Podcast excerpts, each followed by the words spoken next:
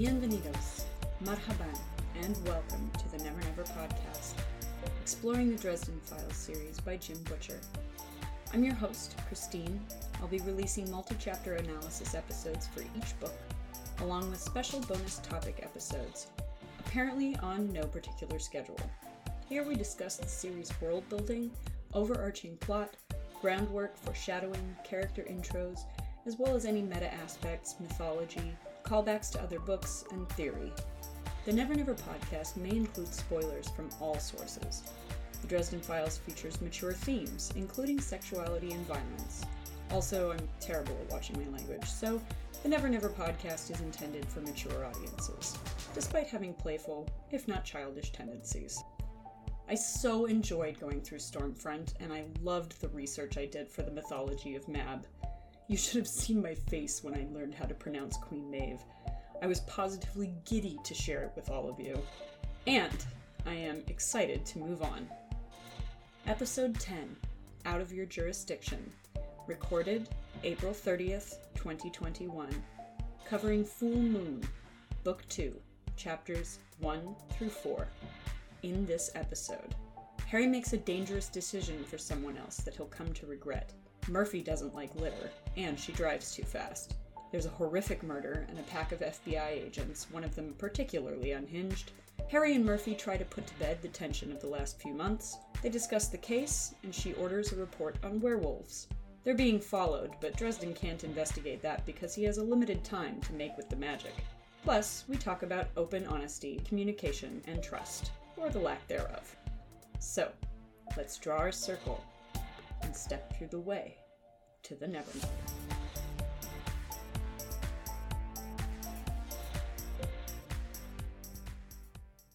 Chapter 1 Kim and the Circle. We begin our journey through a new case file Fool Moon, Book 2 of the Dresden Files. Talking to the fandom, this is not everyone's favorite book. In fact, many say it's the worst book in the series. I confess I have said so. But the least of a pile of treasure is still a treasure, so let's see what gems we can find in here. As we did with Stormfront, Book 1, we will look at our first line for what important elements of the story or character information we could find. Quote, I never used to keep close track of the phases of the moon, unquote. Which tells us, of course, he does now. It also tells us that these phases will not only be central to the plot, but this will also be the thematic focus of this book. The moon and its fullness, representing the panoply of werewolves Harry will both fight and befriend in this case file. Fool Moon starts quietly, like Stormfront did. It's Harry in his second book having dinner at his second home, McAnally's. Harry's, quote, sometime apprentice, unquote, Kim Delaney, whom we've never before met, is trying to get Harry to tell her what these darn symbols are for. Harry won't because the information could be dangerous. She assures him her interest is purely academic, like the bullshit line, I'm asking for a friend. He's not buying it, but Harry must sandwich, and as usual, he's broke as a joke. Mac's steak sandwiches and warm ale ambrosia could tempt away the soul. Plus, Kim points out that she knows he's strapped for cash, which is a subtle jab at Harry's pride. Where are our pins? Ah, here they are. Put a pin in that. She'll buy for him either way, so now he's got to give her something. Okay, fine, says Harry. The first two magic circles are normal enough. One for spirit, one for flesh. But the third, it's just rubbish. Doesn't mean anything. Can't do spirit and flesh. Nothing is spirit and flesh. Well, you know, except for high level demons and such, and we're certainly not telling her about those. Kim smells bullshit. Oh, the bullshit. It's everywhere in this chapter. She cajoles Harry into revealing what a lousy liar he is. He falters. Look, that's dangerous stuff. You don't need to know because don't mess with it, that's why. Basically, telling her it's out of her jurisdiction. Quote, Save it, I told her. You're sitting on a tiger cage, Kim. I thumped a finger on the paper for emphasis. And you wouldn't need it if you weren't planning on putting a tiger in there. Unquote. Ah, good giant pin. Come Small Favor Book 10, I'll have a lot to say about that tiger cage. Bonus points to anyone who can guess what it is. Kim insists that doing things, dangerous or no, is her business, which is bullshit again, because she's asking him to teach her dangerous things without telling him why. Man, it really is everywhere in this scene. He crumples the triple circle diagram, tossing it on the ground, and responds that it's his responsibility to help her make the right choice. This is true, but how is she supposed to do that when he won't tell her why it's the right choice? Makes no sense. I suppose it boils down to the fact that their mentor student relationship is lacking the key ingredient in every relationship trust. The heart of trust is the willingness to be vulnerable and is built using open, honest communication. There is something to keeping back advanced knowledge from a beginning student, but in this case, neither Harry nor Kim should have not said what they didn't say. Ultimately, he is the mentor, responsible for the trust not being built, and responsible for continuing the mentorship when that trust is absent. What I'm saying is, withholding from her was not in his jurisdiction. Harry tries to redirect, asking her how her fundraiser is going, and Kim complains how tired she is of fighting to save the planet from being poisoned and the animals from being exterminated when no one seems to care. Feeling frustrated and shortchanged, Kim pays and leaves Harry with the words, quote, and thanks for nothing. Unquote. It never occurs to him that she'd be doing anything except flirting with powers beyond her understanding. Ever think, Harry, that she wouldn't need a tiger cage if there weren't a tiger what needed caging? Or is it so unthinkable that a woman who believed herself to be in trouble wouldn't want to come to you openly for help? Maybe she just wanted a smidge of guidance from her sometime teacher, so she could then figure out and solve her problem herself. He teaches, Sometimes. Just not this time. And man, will Harry pay for this in nights of restful sleep. Murphy shows up while Dresden is brooding about the argument, picks up the litter, puts it in her pocket, no trash can in the immediate vicinity. Inconspicuously dropping this important detail is expertly done. Murphy picks up Chekhov's arcane drawing, sandwiched in between two lines of dialogue, masking its importance. It's even thematically hidden. Kim has been talking about her environmental activism, and here Murphy is cleaning up trash. I'm like, really well done, Jim. As good a time as any to address our small pin. While explaining Harry's money troubles and his usual dependence on CPD's SI contracts to pay the bills, Jim has Harry pine over Murphy. Even in someone else's company, someone attractive even, stomach growling, worried about money, guilty over not wanting to answer Kim's question despite her paying the check. Murphy's absence still plagues him. His complaining isn't about the money, really. It's why hasn't she called? Then, when Murphy shows up, Harry, first thing, notices she cut her hair. Then he assesses the new do, describing it favorably, and says that it was, quote, very appealing with her blue eyes and upturned nose. Unquote. Then, to describe her martial skills, Jim has Harry say basically that she's extremely small and cute for a full grown badass. I don't care what happened in Battleground. Still his forever girl. Harry is a petulant jerk about her neglect, but when Murphy says killer, Harry's bullshit is forgotten, and they take Murphy's car to the scene. See? Up to our ankles in bullshit. Chapter 2 Murphy versus the FBI. On the way, Harry notices some things. First, Murphy is driving really fast. Too fast. Harry asks why, and Murphy half answers by saying, quote, I want you out there before some other people show up. Unquote. What other people? Reporters? Quote, whoever. Unquote. Right. Whoever. Second, now that Harry is asking about her behavior and about the case, she's being shady about her responses. This pricks Harry's suspicion, but he is distracted by his next realization. Third, Harry notices that they have left her jurisdiction. Okay, you can't get mad at this one, it's factual and relevant. this worries him more than the other things, but then Murphy throws out that there have been murders. And Harry again goes, Squirrel! Fourth, Harry notices that the sign on the doors to the bar to which Murphy took him reads, The Varsity, a new location for a familiar setting. This series has a thing with reusing places. Whether recycling names in new locations or revisiting old locations under new management. More on this in future books. Quick note That is the second time this episode that we're looking forward to stories to come, which will reference this book. Fans disagree about whether the series really gets going with Grave Peril, Summer Knight, or Death Masks, books 3, 4, or 5, that it takes a while for the future of the series story to be seeded. That seems to discount many of the very important setups we get this early on, and even back in book 1. Harry reminds us of the aftermath with Marcone from the last book, that many think he's done a hit for Marcone. Musing so, Harry nearly steps in the enormous pool and sprays of blood that surround the lump of shredded cloth and flesh on the floor of the varsity. Last book, Harry takes in the details of the Broken Heart murders, but then vomits from the gore and the smell. There's something to be said here about desensitization. This time, Harry keeps it down, even though the body is so much worse. A striking tableau, this is not. This man is just chum. Then Harry thinks he recognizes the body. Oh, it's Spike, one of Marcone's bodyguards. I mean, they weren't friends by a long shot, but the familiarity makes the scene even more horrific. Harry scans the interior of the building. Shards of glass littered the floor in front of a broken window, indicating that someone broke it from the outside.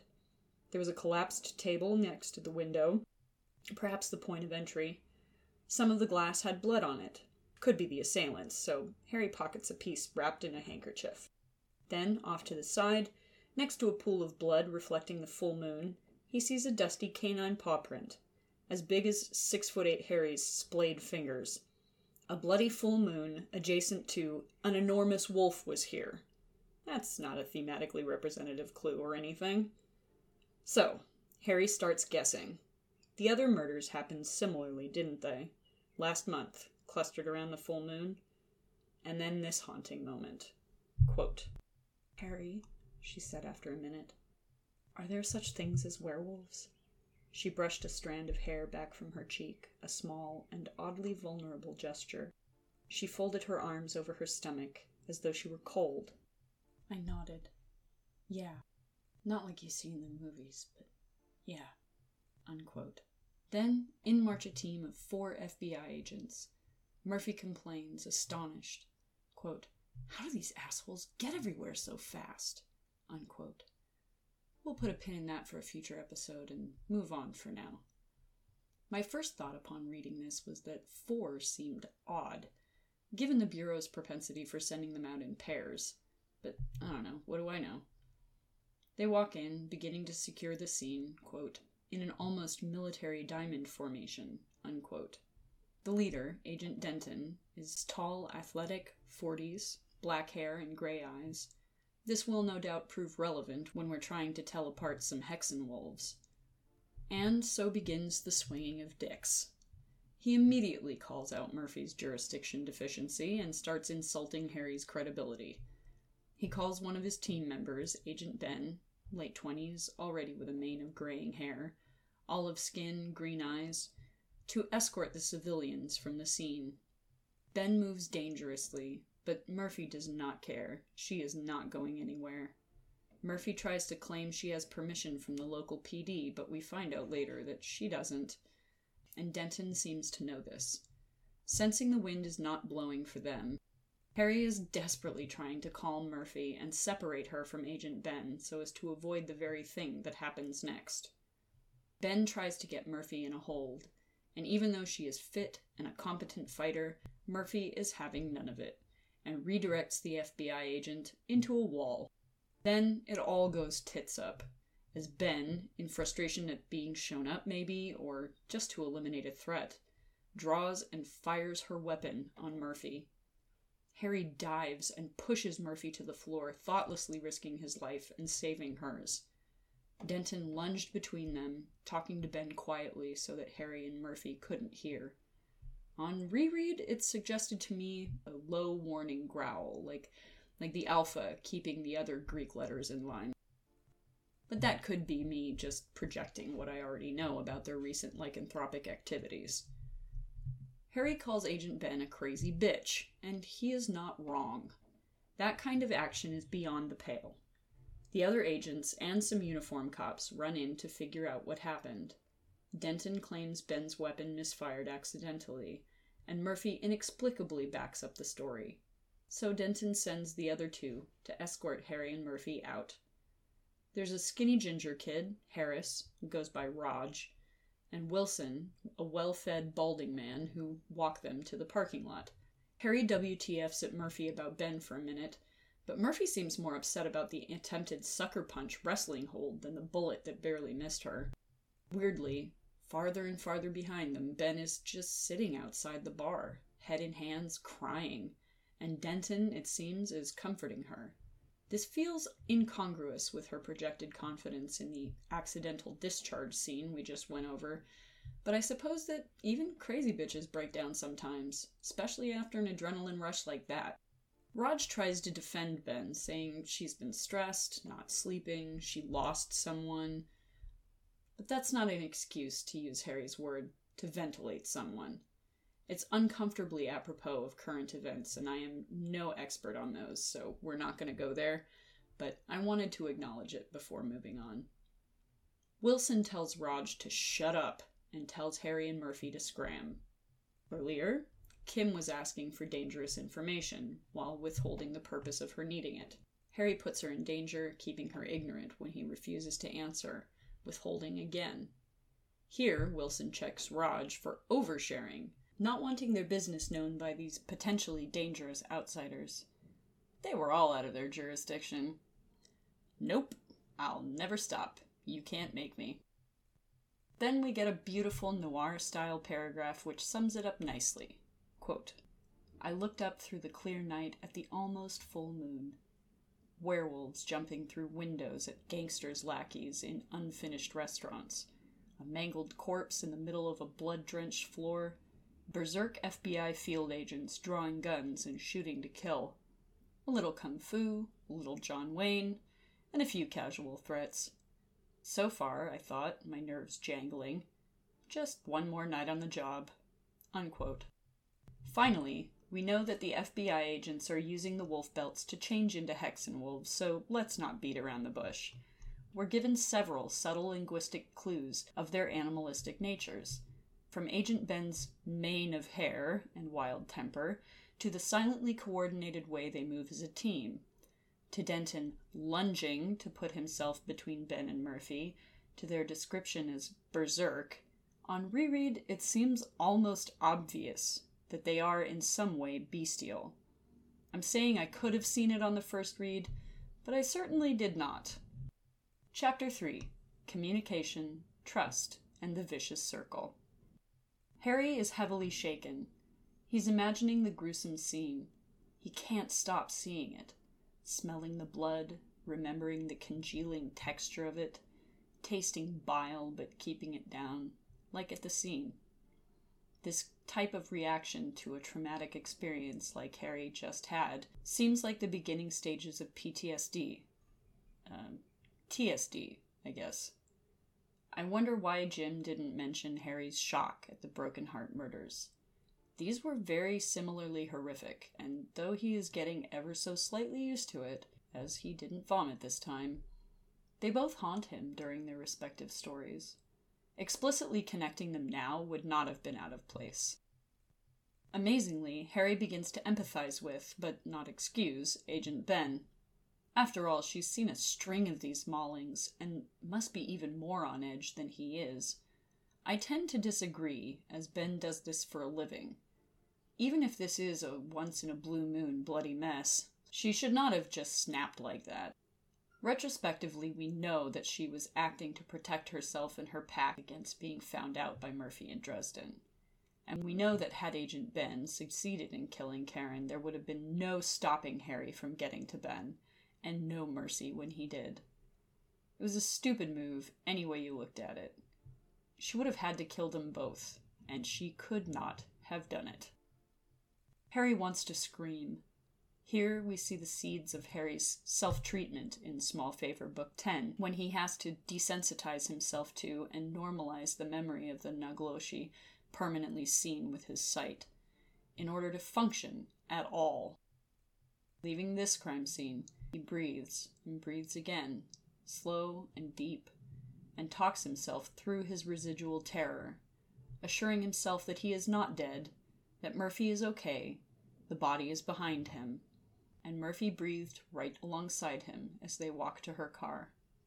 They sit and talk, having a very similar conversation as the one had with Kim. Harry asks for details of the case, but Murphy won't at first because Harry lied to her and kept information from her to try to keep her safe. They are not communicating, so they feel they can't trust each other, so they don't communicate. It's a vicious circle. The Trust Project at Northwestern University says that, quote, the four key components of trust are benevolence, integrity, competence, and predictability. How do people decide to trust another person? Unquote. It was a long article, but basically, benevolence allows us to leave their motives unquestioned. We can trust that they are kind. Integrity exists in an ethical person. They will do what they say they will do, and they won't lie. Competence to ensure they can actually do what they said they were going to do. Can we trust that their skill can complete the task? And predictability means we can reliably guess their next move.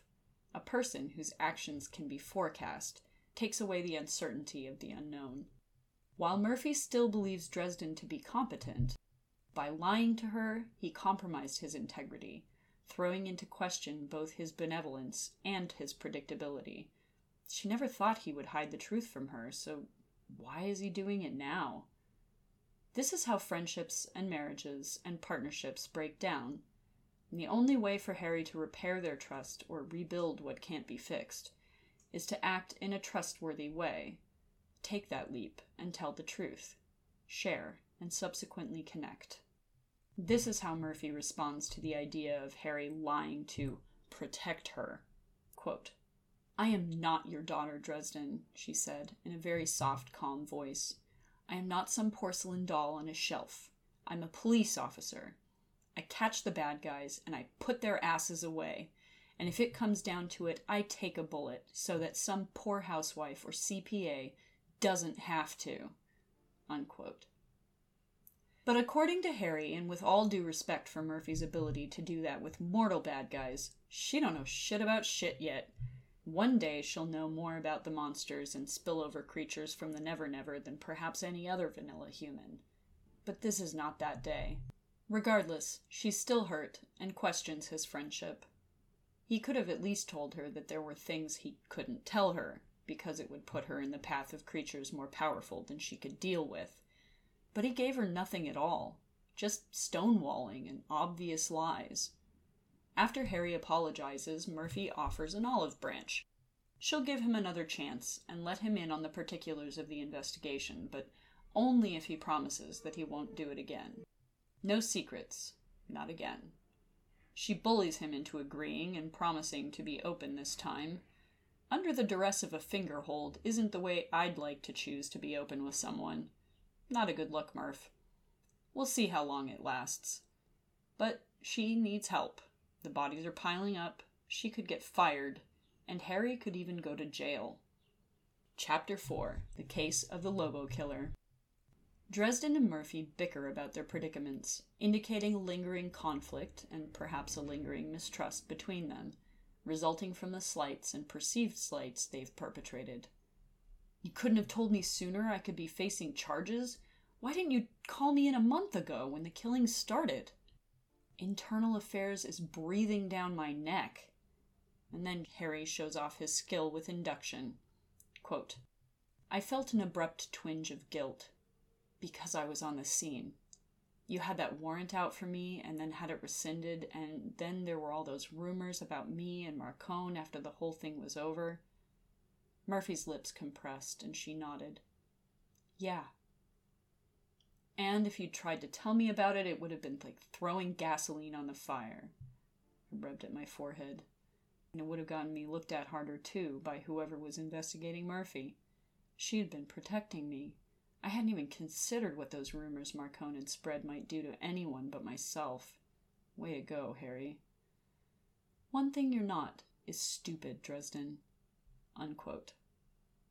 Ultimately, other than a suspicious warrant no warrant, they have no actual evidence upon which to act. It's all just rumor and conjecture. But they're convinced she is dirty, and can still screw her over if she missteps. Harry guesses that's why she covered for Agent Benn, and he's right. But, silver lining, Murphy thinks Denton, the FBI's pack leader, isn't convinced she's dirty, and so will deal more fairly with her. Murphy then realizes they're being followed and slows to call out the car behind them. They both begin paying it attention as they discuss the cases last month. A couple of gangbangers on the beach. Next night, an old woman near Washington Park. All of them torn apart. And forensics had nothing useful.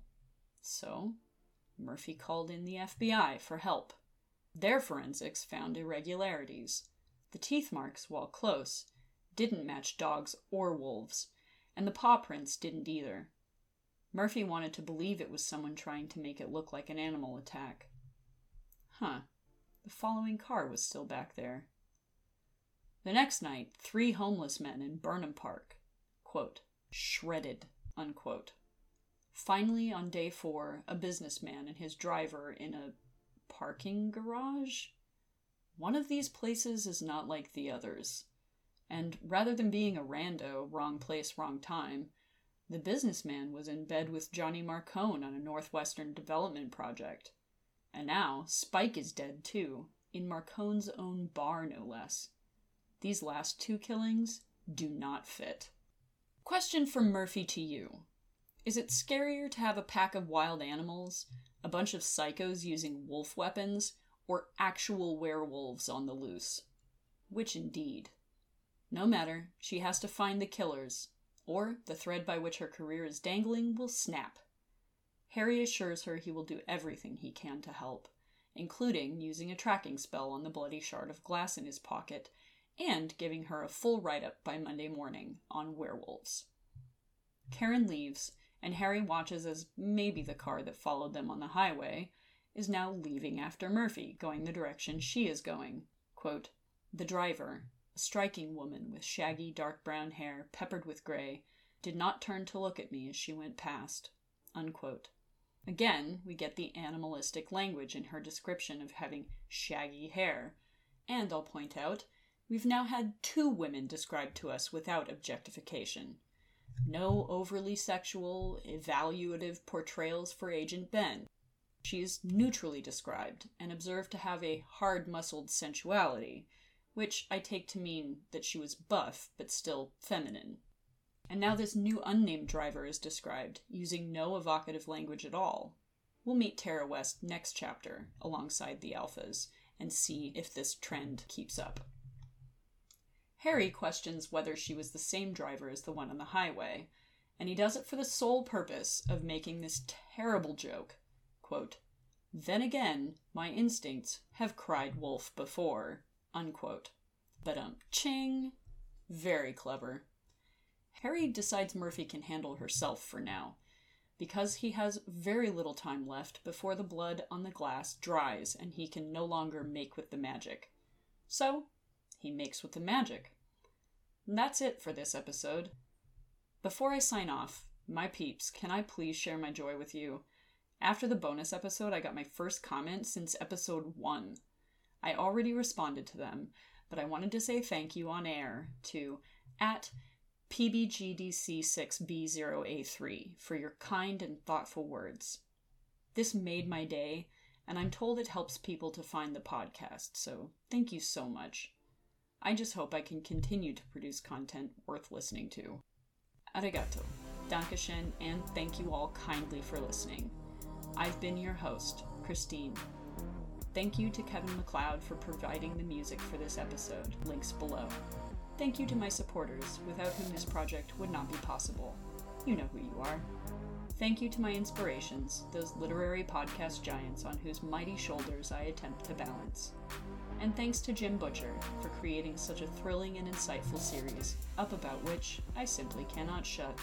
The Never Never podcast is hosted on Podbean and is also available on Apple, Google, Amazon, Audible, Pandora, Alexa, TuneIn, Spotify, Stitcher, Listen Notes, and more. Please follow, share, like, comment, subscribe. Send me your feedback. Email me at the Never Never Podcast at gmail.com or follow me on Twitter at Never Never Pod. You have my consent to flirt with my algorithms and to spank all the buttons. Take care.